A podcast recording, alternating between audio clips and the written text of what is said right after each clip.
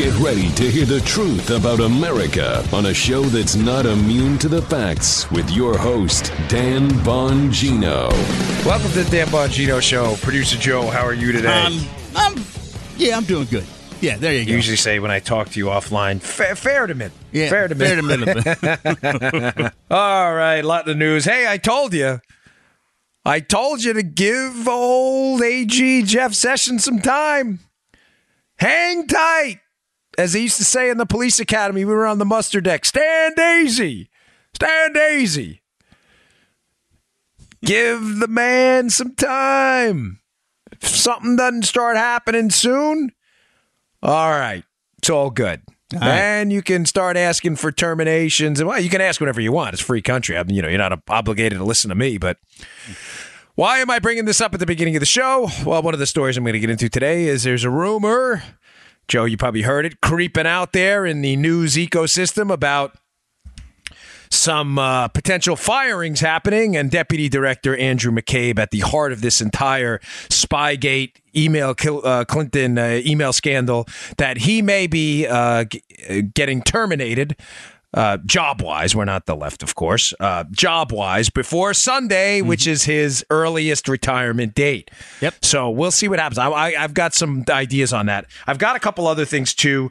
Some gun violence myths. These are just myths, folks. They are absolute myths. And in light of, um, lot, of course, what happened yesterday with the rally and everything else, I want to get some facts out there and debunk some of these myths about gun violence so we can have a rational conversation. This is all important stuff. All right, before we get into that today, I want to welcome a new sponsor. Ding, ding, ding, ding, ding, ding, All ding. right. We love new sponsors. Our friends at Blinkist. Blinkist. Now, you probably have a lot of meetings today, about 5,000 emails to get to. I know I do. And about 70 books or so. You told yourself you'd read one day and you want to allegedly have a life, but there's no time for that these days. Life is so busy. Our sponsor today can help you big time with one of those. They can give you back some time to help you get some rest and get your life back. Introducing the Blinkist app.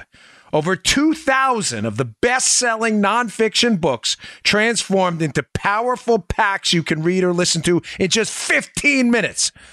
Summaries of the key points of some of our best books out there. Blinks of a book, insights. This, by the way, this thing is awesome because I buy books all the time and I never get to them.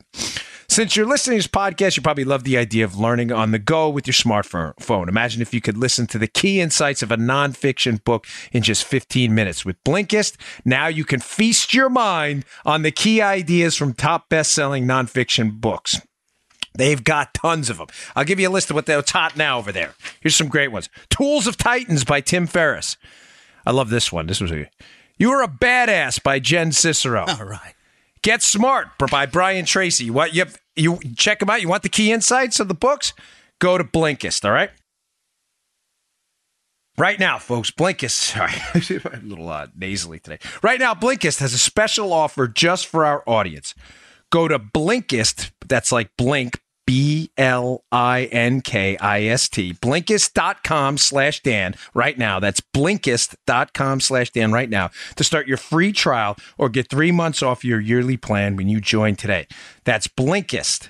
Blinkist.com slash Dan. Start your free trial or get three months off your yearly plan. Learn the essential uh, learn the essential ideas, folks, from the best books in your field.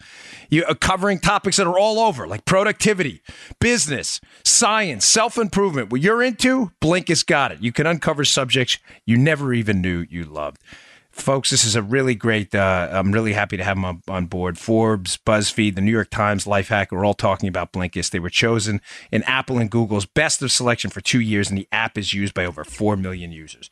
Blinkist.com slash Dan. All right, Dan. Welcome on board. Yeah, thanks, guys. Okay, so McCabe, the rumor is that he may get fired before Sunday. Now, there are a couple of ups and downs to this. Uh, first, let me just explain to you again uh, McCabe's key role in this entire scandal because this is critical. McCabe is was the deputy director of the FBI during the Clinton email scandal. McCabe's wife uh, had run for office as a Democrat while uh, being in charge, by the way, of this uh, of this Clinton email scandal. He was the deputy director, the number two, but there's it's not in question that he was in the uh, he was in the significant decision making chain for this process. McCabe's wife runs as a Democrat in the state of Virginia. McCabe's wife, um, I believe her name is Jill also received $700,000 in donations from PACs affiliated with Terry McAuliffe, the Democrat governor of Virginia, who is also deeply embedded with the Clintons. He's been a Clintonista his entire life. Mm-hmm. Now, he doesn't recuse himself to the end. McCabe is. Um, uh, not a friend of Mike Flynn's. All you know, that's a that's a whole other topic. Hmm. But McCabe's role in this, and here's where I think the, the problem is, and this is what I told you in a show if you listened to it a week ago. Here's where I think he's running into legal problems, McCabe. And I think his problems are way, way deeper than losing his pension if he gets terminated from the FBI before his Sunday retirement date. Now, I don't want to confuse anybody here, but just so you understand, he cannot retire before Sunday. All right. He kept because of there are there are minimum times in service that mm-hmm. McCabe has to meet. But this Sunday, this is it. This is the red line. He has to get to that. He's like this at a marathon, Joe. I'm almost there. Almost there. You know what I'm thinking? Oh. Dude, you know what's funny? I'm watching you do that. Yeah. And I thought that was a drop because that sounded so unlike you. He's almost there. It's like when your muscles lock up at the end of a marathon. Now, why is he in trouble?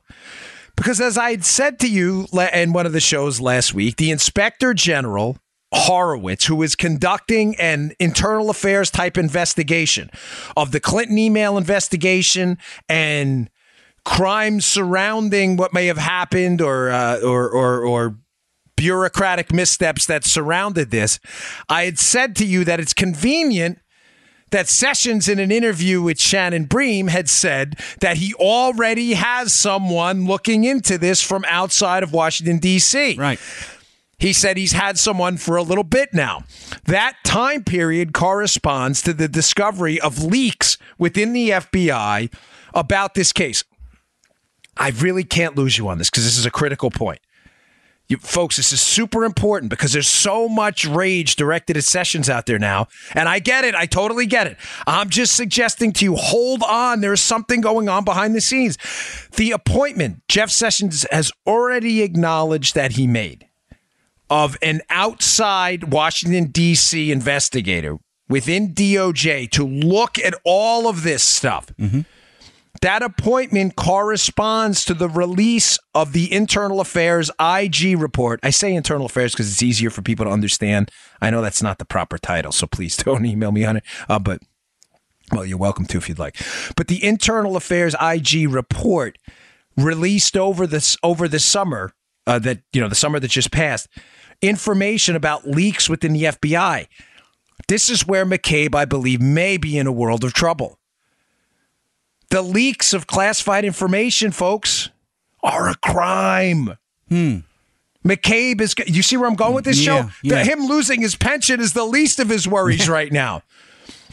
Now, the reason I think this is even an issue and why it's taking so long, because you may fairly enough, you may be asking, well, Dan, if Sessions was all over it, like you say he was, you know, why wait?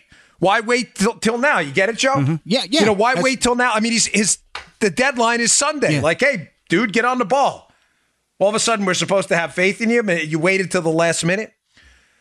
Folks, I believe this has been going on for a long time, but having worked within the federal government and the law enforcement side, I can tell you, and you, you, you probably know this just by instinct. The federal government is a bureaucratic mammoth. It is a it is a woolly mammoth. Yeah. It is a beast. It is very very difficult to fire people even who've been convicted of crimes sometimes. Mm-hmm. It's really hard.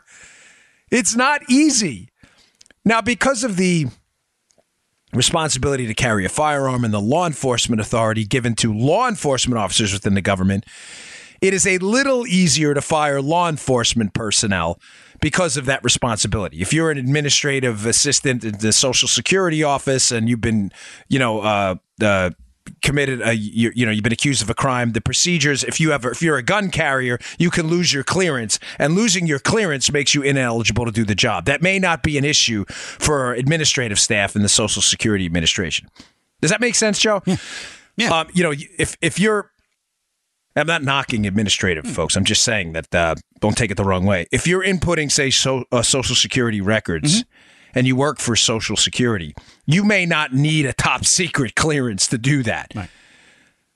So, one of the mechanisms, in my experience in the government on the law enforcement and intel side of getting rid of people is they pull their clearance.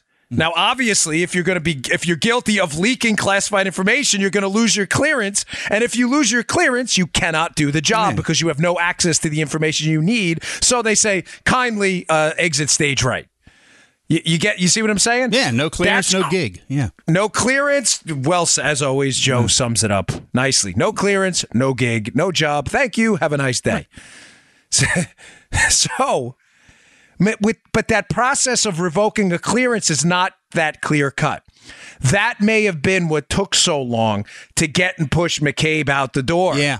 It doesn't just happen like that. It's not a private company. It's the federal government. It moves at a glacial pace at best. Hmm.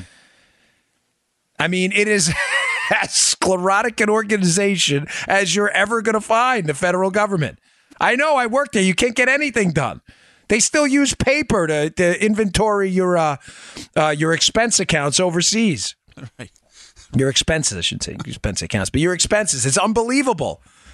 We used to have to do these vouchers, Joe, for plane tickets, and you, you'd wind up having to make uh, 500 copies. You're like, really? How many trees are we burning down with this thing? I thought you were supposed to be environmentalist. So I told you, be patient with Sessions, just for now, because I'm I'm convinced, based on this latest piece of information, that McCabe may be out as soon as tomorrow. That things are happening, and if listen, if he's not out by next weekend, when obviously by Monday's show we'll know, and I'll come back and say, hey, listen, it didn't work out. They didn't get rid of him. But there is no doubt in my mind somebody is trying. I assure you, the news channels that are running with this story are not doing it based on nonsensical, uh, spurious information. You get what I'm saying, Joe? They're getting this from reliable sources mm-hmm. that McCabe may be out the door. Mm-hmm. I am confident that this is that the information came from the IG. It is probably in the hands of this person. Sessions has not named him or her yet outside of DC who is looking into all this stuff. And that information is probably being used right now to try to get McCabe out the door. Something big's going to happen. That's why it's being released on a Friday, Dan. Yeah, I think so. I think that may, may, that you know what they may have it now, and it may be. You know what, Joe? It's a good point. You know?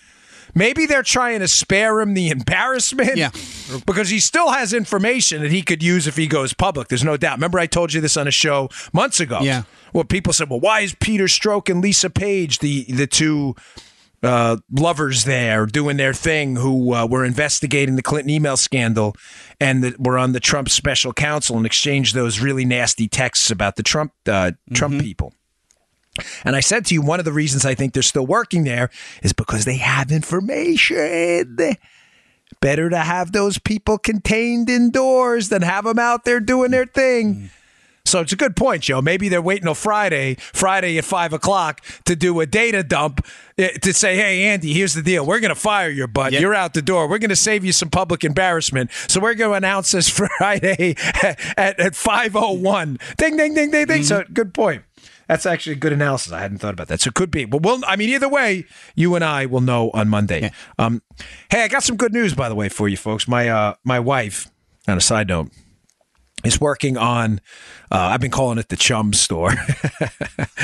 Finally we're working on uh, some t-shirts and some mugs so i'm real excited about it. I'll hopefully have some announcements soon on that. Chum the store. chum st- chum. Yeah you know chum you throw it in the water chum. We uh, that was a secret service thing. In the Secret Service, we had a store, a Secret Service store at the training center. You can go and get stuff with the Secret Service logo on it, and uh, we used to call it the Chum Store. Chum, You get- because it was a good way on the road Yeah. to make people feel good. Gotcha. You know, when you're on the road, not, not to beat this up, folks. I never really talk about personal stuff because I don't want to waste your time. But it's an interesting story about how law enforcement works. You know, in the movies, right, Joe? You've seen movies about the Secret Service and the FBI. What do they do? They show up, they flip a badge, you're like Secret Service, FBI. Yeah. All you little local law enforcement punks, get out of the way. I'm telling you right now, you try that in the real world, you're going to get your mm, right. kicked all over that town. You're going to Chattanooga, Tennessee, and you think you're going to tell the local law enforcement how, how this is how it's going to go down, and you're in the wrong town, believe me, because they're going to laugh your caboose right out of town if you don't get your butt kicked beforehand.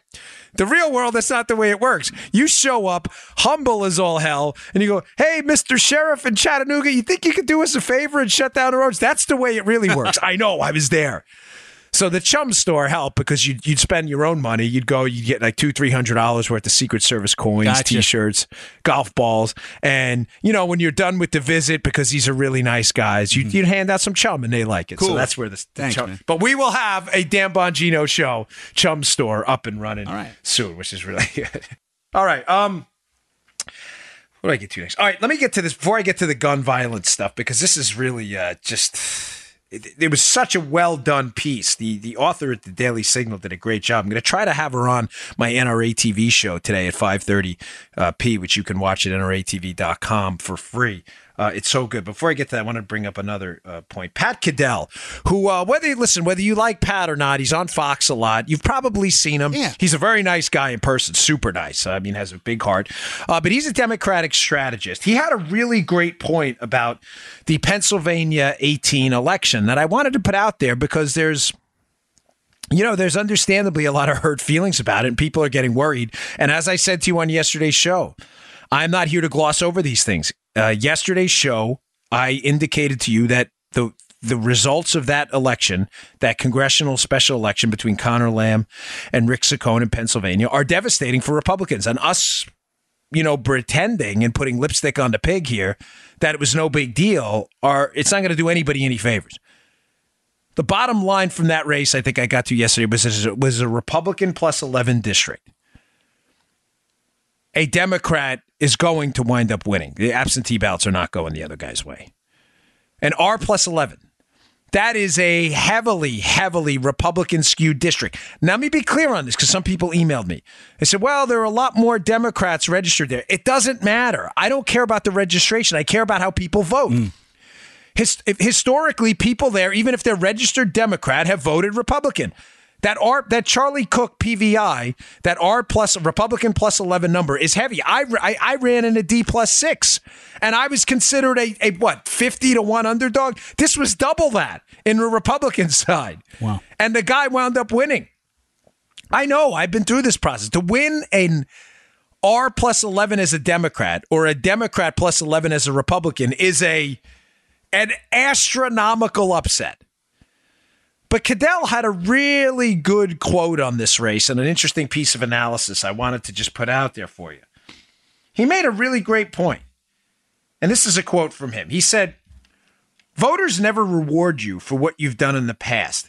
Every election is about the future.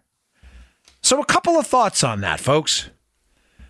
Listen, Saccone was not a great candidate. I'm not going to pile on the guy. I mean, uh, he he had a, he ran. Good for him. He's got a lot of uh, guts putting his name on the ballot. And I'm not here to trash the guy, but he obviously, from from everything I've heard, was not a great candidate. I'm not saying he's not a great guy. He wasn't a great candidate. That the skills to win weren't there. Clearly, um, maybe the speeches weren't inspirational. The volunteers weren't inspired. Um, I, I don't know what it is, but it makes more sense his failures as a candidate in light of that quote. Failing to inspire is failing to make people believe that you are going to lead them down or represent them in some path that's going to be better for them. He didn't do it. But secondly, and the more important takeaway is to the GOP, if you're listening, and I know some of you do, I know it because I've heard it. Gosh, you've got to get off your butts. We can't run on the tax cut. Remember, let me say that again. This is the quote from Caddell. Voters never reward you for what you've done in the past. Every election is about the future. The tax cut's great. I love it. Good job. Round of applause. Mm-hmm. It's over. It's over. We did it. Great. What's next? If every election is about the future, which he's right about, Caddell, I, I, I am 100% convinced what he's saying is spot on accurate. What is the future plan? How are we doubling down on the tax cut? What are we going to do next? Is it regulatory reform? I saw some action on Dodd Frank, getting rid of some components of that that have been really cumbersome for small banks in America that are trying to lend money. What are we doing about government spending, Joe? A huge issue. Mm-hmm. What are we doing about defunding Planned Parenthood? What are we doing about you know military technology? What are we doing about uh, you know school choice initiatives? What are we doing? These are all critical, critical components. What are we doing to advance Second Amendment, uh, the Second Amendment, hmm. and re- national reciprocity? You know why, why is why does the Constitution end at the state line when it comes to the Second Amendment? Why is a concealed carry uh, permit holder in the state of Florida? Can I not carry my weapon in New York? I mean, I can because of HR 218, but most can't. Why? I, am convinced, Joe, that the GOP seemed to think that they could ride this tidal wave of economic optimism from the tax cuts into the next election and not do anything. Folks, that's not going to work. Every election is about the future. What's listen, what's next? What's next? Right. What are you guys doing? You've done nothing on spending. We've thrown the, the, the BCA, the sequester out the window.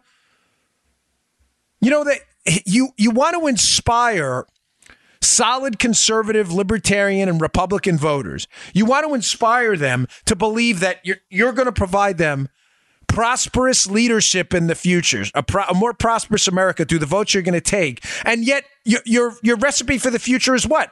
To run on a tax cut you passed a, a few months ago? Great, but that's not enough. You've got to do something. The do matters. You've got to get off your butts. I, I, I just I can't I, I can't say that enough. I just feel like there's this apathy that's set in like, well, we won the House of Reps, we won the Senate, we won the presidency, we passed the tax cut. That's not the way this works. You need big, bold agenda items. It's the only way. Enough on that. I didn't mean to give. I'm not trying to give it some kind of inspirational speech today. I just want to put it out there that resting on your laurels is not a recipe for future success. All right, today's show also brought to you by our buddies at Brickhouse Nutrition. I love their product, Field of Greens. It's so good. It's become my go-to drink during the day. Why? Because you need fruit and vegetable insurance because most of us don't have time every single day to eat the volume of fruits and vegetables you and I both know, and every respected doctor or nutrition scientist in the world knows fruits and vegetables and uh, consumption on a mass scale of fruits and vegetables is the key to good health. Fiber, the micronutrients, the macronutrients. Heck, there are chemicals in food. Life, you know, uh, life enhancing chemicals in food in fruits and vegetables we don't even know about yet. I mean, think about the French paradox, right? All of these, how the French can eat these high fat diets and they live so much longer. People don't know, but they know this. Fruits and vegetables are the key to a long, productive, healthy life. You have to eat your fruits and vegetables. Now, I work from home, so I'm at a little bit of an advantage, but most of you don't. Most of you go out and you do a nine to five job where you're busting your butts, you're in your car. My studio is in my house. I can go to the fridge and grab some dried berries. A lot of you don't have that opportunity. This is your fruit and vegetable insurance. It is real food, high quality fruits and vegetables ground up into a powder that tastes terrific. Tastes like a cherry licorice kind of blend. You throw a scoop in water, in green tea. I throw it in V8. I'm, i like V8. I mix it up, I slug it down, and I know my fruit and vegetable insurance is there. I know I've consumed the good, healthy quality of fruits and vegetables because a lot of fruits and vegetables are water. You squeeze out the water, and that's what you get. You get a ground up powder. This is real food. Folks, this stuff is great. Give it a shot. It's one of my favorite products. I take two scoops a day. I've been going through volumes of it. The product is called Field of Greens. It's available at brickhousenutrition.com slash Dan. That's brickhousenutrition.com slash Dan. Field of Greens. Check it out today. brickhousenutrition.com slash Dan. Okay. Um, a note on yesterday's rally because I, I owe you an opinion. Uh, the reason I was hesitant, um, you know, yesterday to bring it up and even today is, uh, you know, folks, I, I just, I feel like these kids are being taken advantage of. I, I, I do. I, I, I am, and Dana Dana Loesch said it uh, well this morning on Fox, and I applaud her for bringing up this point that we can't credibly, though. This is the kind of the conundrum I find myself in. So on one side, I mean, it's obvious that the rally, at least in D.C., was made political. Well, why? Because politicians were up and talking. We had every, you tell me a Democrat politician, they were there giving political speeches. Yep. Uh, so that's that, that, that's not there's nothing controversial about that unless your media matters. A political rally is where politicians speak about political causes. That's what happened at the DC portion of the rally. But I do believe a lot of kids out there really would just, hey, we got to, st-, you know, I saw signs never again. Okay, we agree. But Dana on the other side. So on one side, I'm, I'm torn because politicians, I think, took advantage uh, of the opportunity to advance their political cause, not necessarily the cause of a lot of these kids. On the other side, Dana said, you know, we're a Second Amendment advocacy organization. She was talking about the NRA, which uh, she's a spokesperson for. She says, so, you know, I could never go out there, and nor would I, and nor are we interested on ever of speaking out against anyone's First Amendment rights. That is your right, absolutely, to go out there, and thank God we have it, and we will passionately defend your right to do so. So I was torn a bit because, and if you notice, if you follow me on Twitter, I'm usually pretty vocal on Twitter on the news of the day. Mm-hmm. I have tweeted nothing or retweeted anything about um, about this the rally because I just I'm torn on that issue. Having said that, though, there is a lot of misinformation out there. And what I find odd about the rally is some of the same politicians who made parts of that rally political showed up yesterday protected by men and women carrying firearms. Funny how that works which is odd. So I did tweet out last night before I went to bed, which you may say, well, I thought you said tweet. No, last night before I went to bed because I saw that, because that part I found kind of interesting. That it's fascinating that there's a rally going on, use, you know, where kids were there at this political rally in D.C., where the kids are advocating to take away rights from their parents, while the politicians showing up to speak at the rally are protected from the same kids and parents with the firearms they want to take away. The irony. I uh, did I just say any of that wrong? No. I mean, tell me about what I just said is wrong. There kids at a rally are speaking out about taking rights away from their parents while politicians show up to advocate for taking those rights away protected using the tools the kids want taken away from their parents. I, I found the, the the irony of that just stunning. Like, does anybody else get this? Am I missing this? It just seemed quite odd. And I, I, I was on Tucker last night, and I, there's one other point I want to bring up, which I missed on the show last night because it was a, a, a three, four minute segment. You know, when I was a Secret Service agent, we went to schools that were gun free zones with guns when we were protecting the president's kids. Think about that. So when the president's kids are involved, the VIPs, the elites, the dignitaries among us, gun free zone signs don't matter at all. We ignored them. We didn't we didn't even, you know what I'm saying, yeah, Joe? We sure. just did our thing. Then it's okay.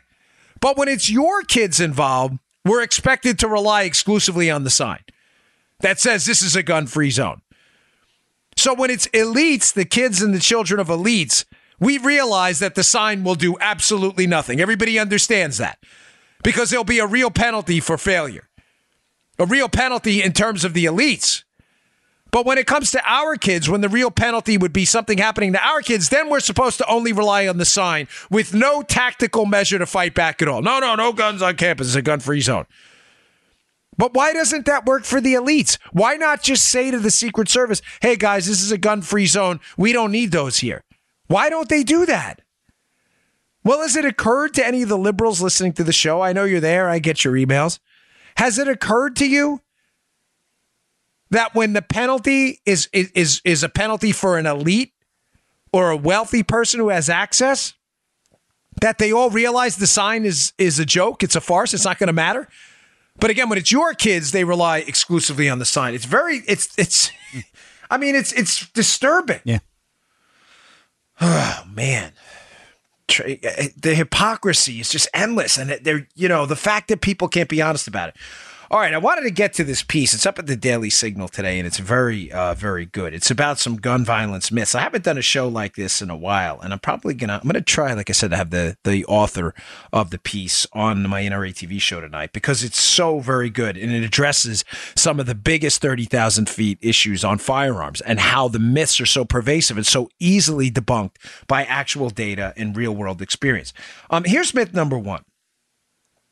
Myth number one is that America is this grotesquely violent place. Now, I addressed this in the past with a Mises blog article about how the way the left portrays America as some uniquely violent cabal of, of devious, you know, uh, uh, legion of doom criminals is they compare them to a handful of countries that don't resemble us. And they say, in this in the civilized world, America's the most violent place on earth. Ah! Meanwhile, keep in mind, folks, that doesn't comport at all with your experience. The truth is, the overwhelming majority of our listeners out there, thankfully, will never in their entire lives be victims of a violent crime. But how does that comport with the left's theory, Joe? The left's theory is this place is so violent you can't even walk out of your house. Mm. Those things don't gel. Well, not to do the old show over again, but the point in that piece was that when you compare America to places that look like us, um, that are um, diverse like us in socioeconomic background, culture, heritage, race, gender, creed. When you compare pe- America to places that look like us, that we are actually quite safe.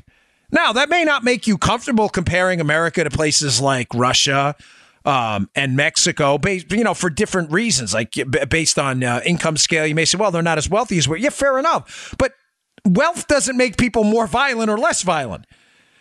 The fact of the matter is, when you when you look at a company, a country population size somewhat close to us, uh, Russia, they, we are actually geometrically safer. When you look at a, a place that has more of a, a, a similar kind of diversity component, like Mexico, like we do, we have a lot of Hispanic immigrants. We're actually quite safer. What they do is they cherry pick these these countries that are largely homogenous, and they say, "Oh, look, America, you're so uniquely violent." That's not true. So number one, I did, that was kind of I should have stuck to it, but I, am passionate about this, folks. I like to debunk this stuff. Number one myth: America's this uniquely violent place is nonsense. America's getting safer, folks. Now there have been pockets of increased crime in big cities, ironically run by Democrats, but even those trends are starting to turn down. Mm-hmm. Violent crime's been, this is from the piece, violent crime's been declining, Joe, since the 1990s. That's a fact. America is not getting more violent. America is getting safer. This, read the Daily Signal piece if you, I'm, I'm going through the key points because it's, it's, it's not that long. It's about seven to 900 words. She has links, studies, bullets, the author of the piece, all of it laid out in there nicely. I'm giving you the highlights of it in the top line. Top line number one America is not getting more violent, it's getting safer. Point number two, Joe. Hmm. The real public safety concerns when it comes to firearms are suicides and illegal guns. Folks, that's just backed up by the data. The data. Are you interested in the numbers? Are we interested in the data? Are we interested in the real world? What are we trying to do here? Are we trying to advance an ideological cause here, gun confiscation, by ignoring the data? Or are we trying to have a reasonable argument based on what's actually happening in the real world, buttressed by facts, data, and research and on the ground experience? What are we trying to do? If you're interested in the real threats to public safety from gun violence, the public safety concerns here are suicides and illegal guns. How do I know this? This fact's been out there for a long time, but she highlights it in the piece. Two thirds of all gun deaths, Joe, are suicides. suicides. Now, th- listen, that notice I, I clearly stated in the headline this is still a public safety concern because someone kills himself with a gun, there's not, oh, don't worry, they just killed themselves. This is clearly a concern. But arguing about the gun violence problem in the United States and pretending it is someone attacking you with it, when in reality they're ending their own life, they are Joe, let me be crystal clear. These are two significant problems, mm-hmm. but they are not the same problem. They are not the same problem. Does that make sense? They are. These are a person killing themselves mm-hmm. is, is, a tra- is a tragedy. A person shooting you is a tragedy too, but they're different. Mm-hmm. Liberals need you to believe that you are under some kind of a special threat from a firearm. And the way they do that is by disingenuously proclaiming through their talking points that the threat from gun violence is to you. Which, listen, in many cases it was, but that is not where the data says the overwhelming number of cases are from. Two thirds of these of of uh, gun deaths are suicides people who are killing themselves. Now, if, if we have time, I'm going to get into one of the what I think the real crisis is and why this is happening. But that is a different problem. Clearly, there's some kind of psychopathology, mental health issue going on. I mean, clearly, who ends the? I, I can't imagine doing that. There's something going on. There's some mental health issue so powerful that someone couldn't deal with the pain anymore and ended it. But that is a different problem than that person going out with a gun and shooting, God forbid, Joe Armstrong. God forbid. Man, we couldn't lose Joe. Where would we get all those zingers? It's a different problem. So, just to recap number one, America is getting safer, not more violent. Number two, the public safety concerns are suicides and illegal guns. Another point under this, a sub bullet. So, two, th- no, no pun intended. Sorry about that, folks. Sometimes, you know, you say stuff and you're like, but you know what it means, right? Yeah. Joe's like, woo, yeah. right over head. So two thirds of gun deaths are suicides. Uh, second, uh, uh, let's call them sub points here for the, the for for the purposes of this. Eighty percent of gun crimes are carried out with illegal guns. Eighty percent, eight out of ten gun crimes are committed with people who either stole the guns, acquired the guns illegally, straw man purchases from other people.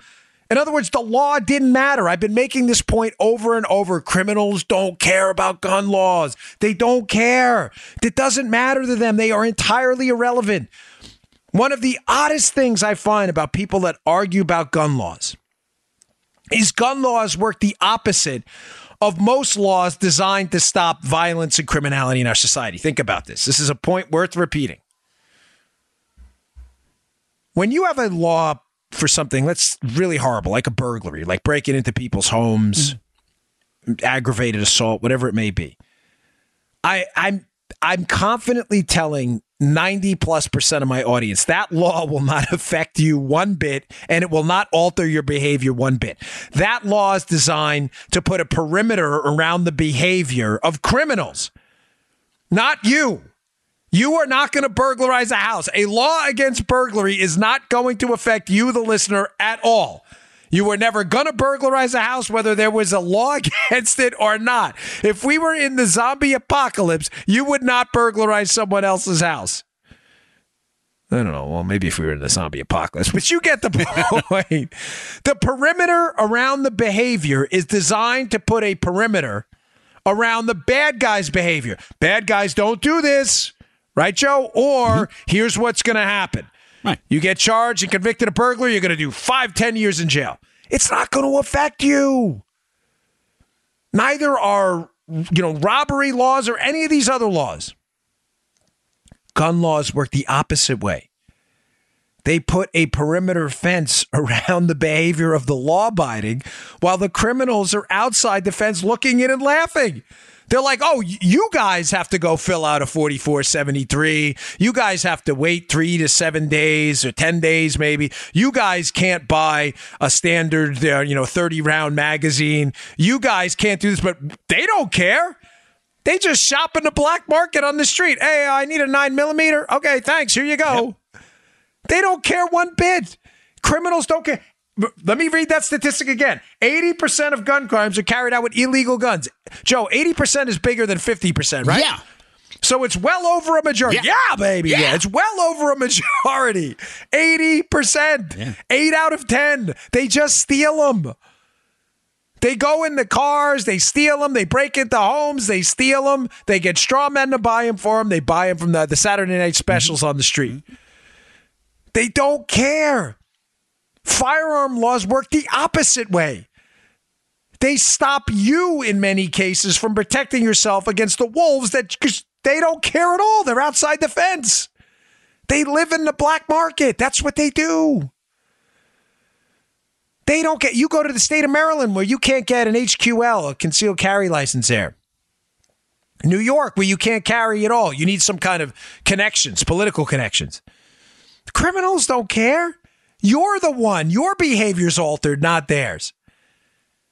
So the public safety concerns here, again, being suicides and illegal guns, you should hammer home to your liberal friends that criminals don't care about gun laws because 80% of the gun crimes that are committed are committed with illegal guns. Oh, but we need another law. What? What? Because the first law didn't. Oh, criminal. Oh, I get it. I get it. I get your point. And now it makes a world of sense, Joe. Criminals didn't care about the gun laws now. It's the new gun laws they're going to care about. That makes a ton of sense. I totally get it. All right. Finally, under this second header here about the public safety concerns being suicides and illegal guns. Joe, this is I this one I didn't know. Hmm. More people are stabbed every year, sadly, than are murdered with rifles. I didn't know that either. Matter of fact, Joe, more people are killed by blunt force trauma from a blunt object than are murdered with rifles as well. Huh. So again, if the public safety concern now, just shifting a little bit here, is to rifles, the AR 15 platform, whatever it may be, 556 rifles, 223 rifles. If that's your big public safety concern, why isn't your concern knives and baseball bats and, and 4x4s? That's a bigger public safety concern based on the actual real world data, folks. Why aren't we banning lumber? Oh, Dan, that's stupid.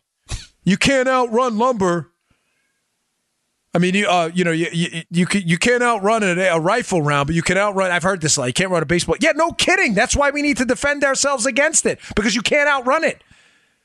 With what? With firearms. That's why we have that right. You're making my point, not yours. I can run away from a baseball bat too, and hopefully a knife if I'm fast enough. I may not be with my broken knees. But you may you you get it, Joe? Yeah. How when liberals use that talking point, they go, well, "Guns are uniquely dangerous. You can't outrun them." Exactly. And eighty percent of crimes committed with guns are committed by guns that are illegal. Mm-hmm. Meaning, I should have the right to defend myself against something I can't outrun. What do you want me to just sit there and take it? You're making our point, not yours. But there's nobody arguing, Joe, to ban knives yet. That'll be yeah. next, and four by fours. I shouldn't give him any ideas, right? Hmm. But more people are stabbed and killed by blunt force trauma than are murdered with rifles. Those are just the numbers, folks, however uncomfortable they may be for you. All right, I've got two more to get to. Uh, before I get to that, I just want to I want to welcome on another uh, new sponsor. Really happy to have them on board, and I really, folks, appreciate your time in this. I, I the show has to be paid for, and we have some really good people uh, who do that for us. It means a lot to me, so I appreciate um, your patience, and I really thank you for supporting our sponsors. As a you know, I feel like for through your emails that I know a lot of you, and I it means a lot to me. We've stuck to a hard deadline of three reads per show um, because I know your time is valuable. So I really appreciate it. But we have another new sponsor. It's a really great company. I'm happy to have them on board. They've already saved me a boatload of money. It's Thrive Market. Um, if you like to shop uh, organic, folks, if you like to shop for non GMO foods, you know, this stuff gets super expensive. I remember uh, there's a place, Joe, yeah. in Severna Park, an organic market I used to go. Yeah. You know, I know, I know what you're talking about. Yeah. Oh, man. I, nice guys in there, but gosh, you go in there, you'll go broke. Mm-hmm. So when I saw this opportunity, uh, I and they said, "Would you be interested in, in uh, doing a read for Thrive Market?" I was like, I looked at the website and I said to my wife, "How are the prices?" She's like, "They're incredible." I said, "Hell yeah, let's bring them on board." It's a revolutionary online marketplace and we're on a mission to make healthy living easy and affordable to everyone. You can shop for thousands of the best selling non GMO foods and natural products. I use all this stuff apple cider vinegar, coconut oil. Always always at 25 to 50% below traditional retail prices. You don't, you don't believe me? Go, you check it out. you think I'm kidding with you. Check out the Thrive Market brand products because they are the highest quality ingredients at even more affordable prices than the current premium products carried on the site. You can get everything you need, folks non GMO foods, snacks, vitamins, supplements, personal care products, eco friendly cleaning supplies, safe and non toxic beauty products, kitchen staples, home goods, organic baby food, kids products, much, much more. And it's all shipped straight to your door. Check out their catalog. You can even filter it uh, by values, dietary preferences. It's you go to the site, you're going to be very, very happy. The prices are phenomenal. More than 70% of the Thrive Market catalog cannot be found on Amazon. Please go check it out. You know, it doesn't make sense that some of these non organic products cost more than organic natural products. And now, for the first time in history, you can easily access these wholesome alternatives to conventional, uh, conventional products found at traditional supermarkets at the same prices or lower. They have a special deal for you, folks. Listen, Thrive Market prices, they're already up to 50% off, and now they're giving you an extra $60 in free groceries plus free shipping. That's $60 of free organic groceries plus free shipping at a 30-day trial. Here's where you need to go. Go to thrivemarket.com slash Bongino. That's Thrive, T-H-R-I-V-E market.com slash Bongino. Thrive Market dot com slash Bongino. Check it out today. You're going to love it. The prices, I promise you, are going to blow your mind.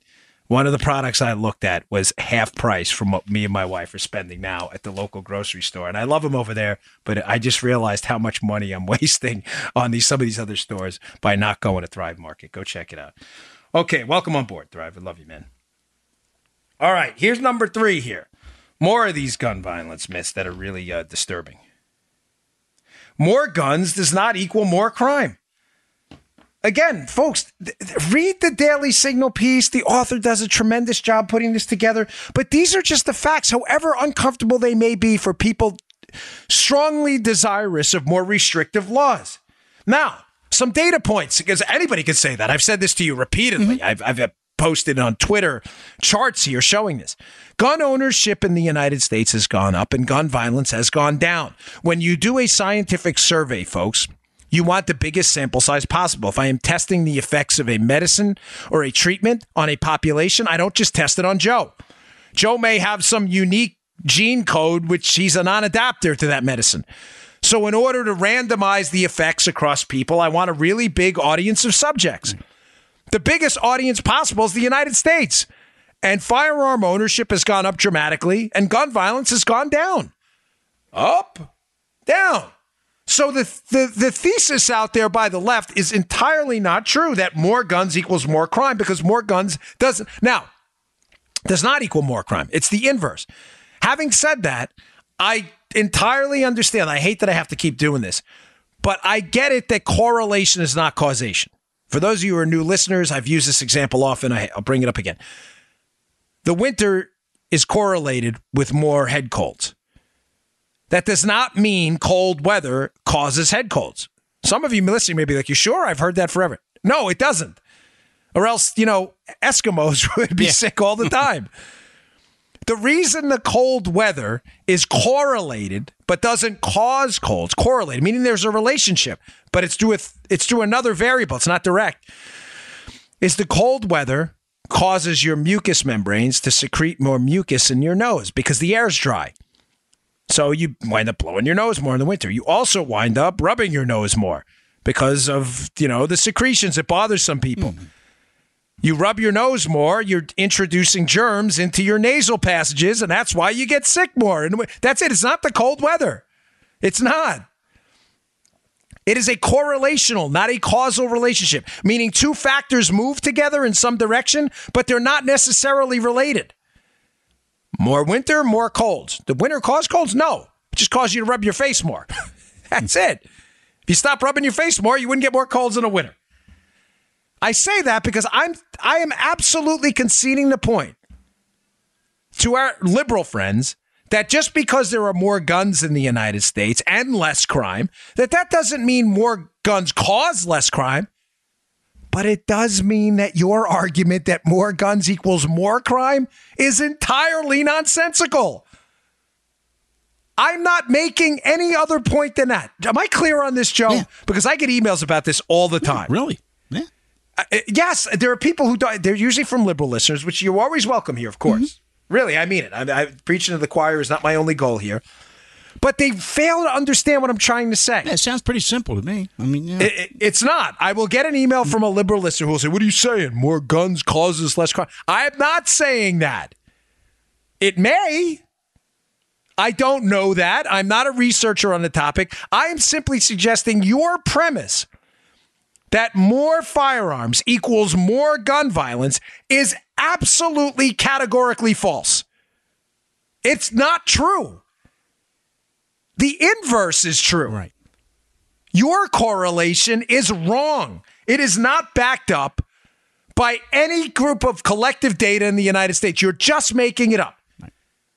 Now, to further solidify this point and drive it home, some uh, data points from the Daily Signal piece, which are really good.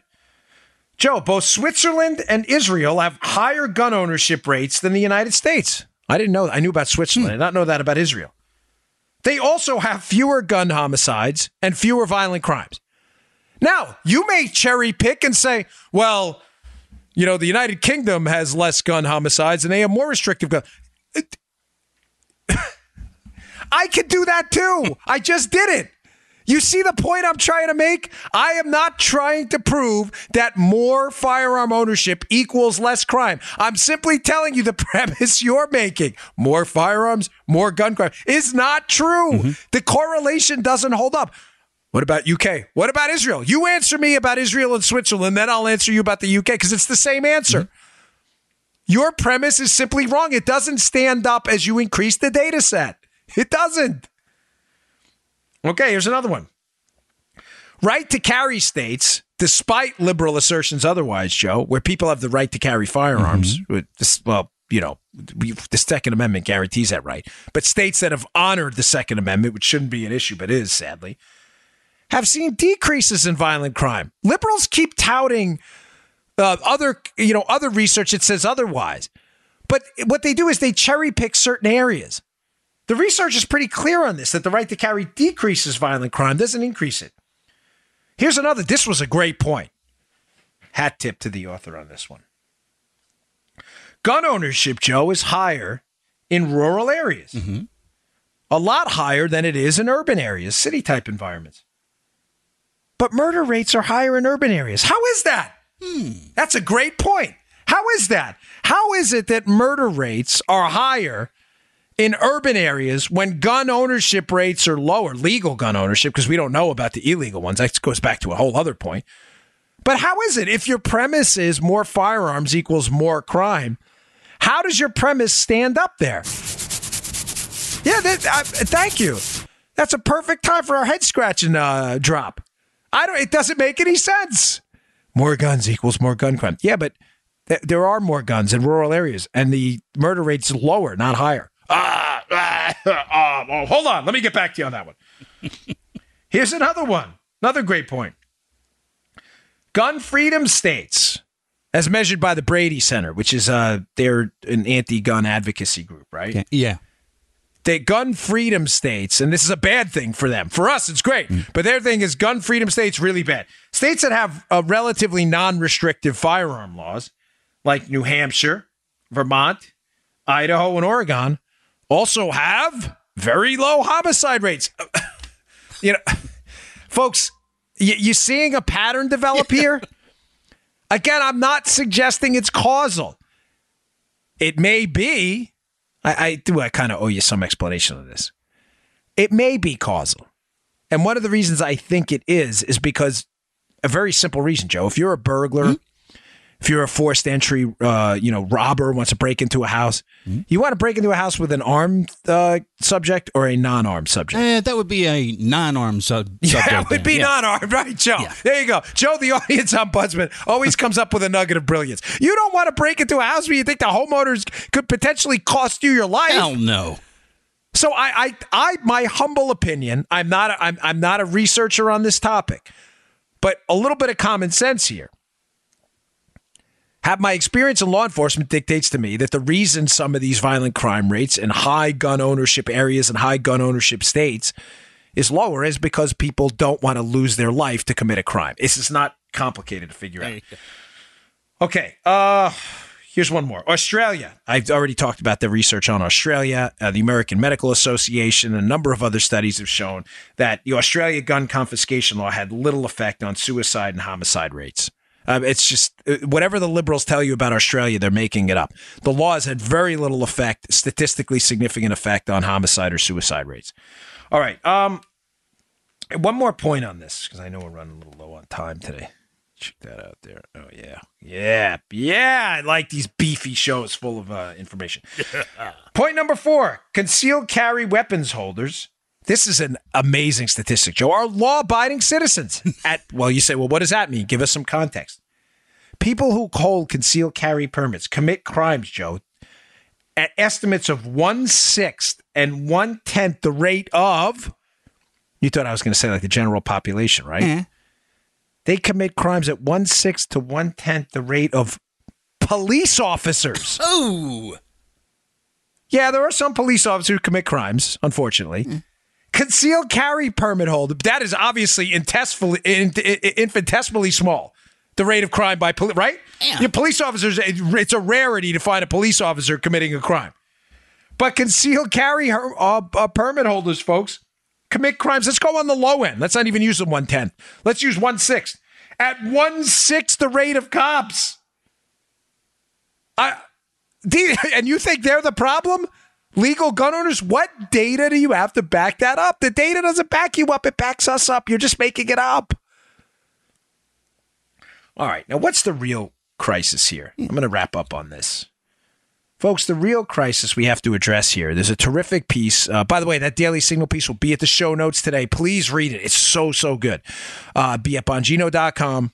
If you subscribe to my email list, which we always appreciate, I will email you these articles every day along with other selections. I take about two hours every day going through the internet to get you the best stuff out there.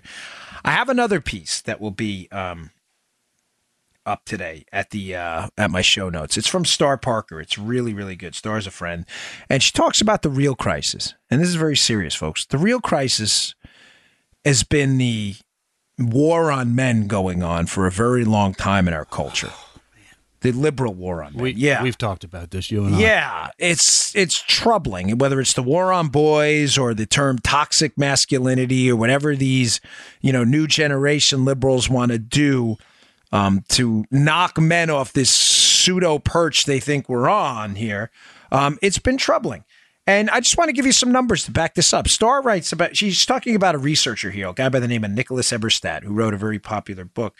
And they're talking about the crisis of men working now. Or, as I should more precisely, the crisis of men not working. Here's a quote from uh, Eberstadt. The proportion of economically inactive American men of prime working age leapt from 3.4% in 1965 to 11.8% in 2015 and remains at 11.5% today. By my own calculations, this is Star talking, almost 5 million prime age working men have disappeared from the workforce. Man. folks listen i'm not your preacher. I'm not. I i'm a sinner like everybody else. But gosh what what does it do to a man to be in your prime working age and to seemingly have no hope. You know i like to tie these shows together. There was a reason i started with the Caddell quote. If every election is about the future because people are generally optimistic and like to have hope Every life's about the future, too. You know, when you talk to men who've suffered unspeakable horror, who've been POWs in prison camps, I know quite a few of them, and you ask them what got them through it, it was hope. It was a hope that, uh, quite literally, it was hope. It was hope that they were going to see their family again, that they were going to get to eat a steak one day again, that they were going to see a movie again, that one day they were going to taste freedom again, that they were going to get out of their, their jail cell and they were going to breathe free air one more time. When you squash that hope, you squash everything. If there were no hope of that ever, if they understood that the if someone had convinced them that the United States as they knew it was now gone and this prison wall was the last thing they were ever going to see, it is over. Elections are about hope, but so are people. Five million guys out there, prime working age with nothing, no hope, no job, no, prosper, no, no, no prospects. And we're wondering why some people turn to crime and violence. What else do you have but the immediate satisfaction of taking what belongs to someone else? You have nothing left. Your life is a vacuum. Folks, that's why I talk all the time about the economy on the show because it's not about the economy. It's about hope. It's about work. It's about meaning. It's about jobs. It's about value. It's about imparting value on society. I've seen it firsthand. I know when I lost that first election, I was out of work for a little while. It was devastating. But you know what it did? It spurred me and Joe to do something. It spurred me and Joe on a Sunday in my house at Severna Park, Maryland, Stewart's Landing, to start a show called The Dan Bongino Show at the time. Mm-hmm. And it gave me hope. That's the real crisis, folks. Hey, I really appreciate you tuning in. I'll see you tomorrow. You just heard The Dan Bongino Show. Get more of Dan online anytime at conservativereview.com. You can also get Dan's podcasts on iTunes or SoundCloud. And follow Dan on Twitter 24 7 at DBongino.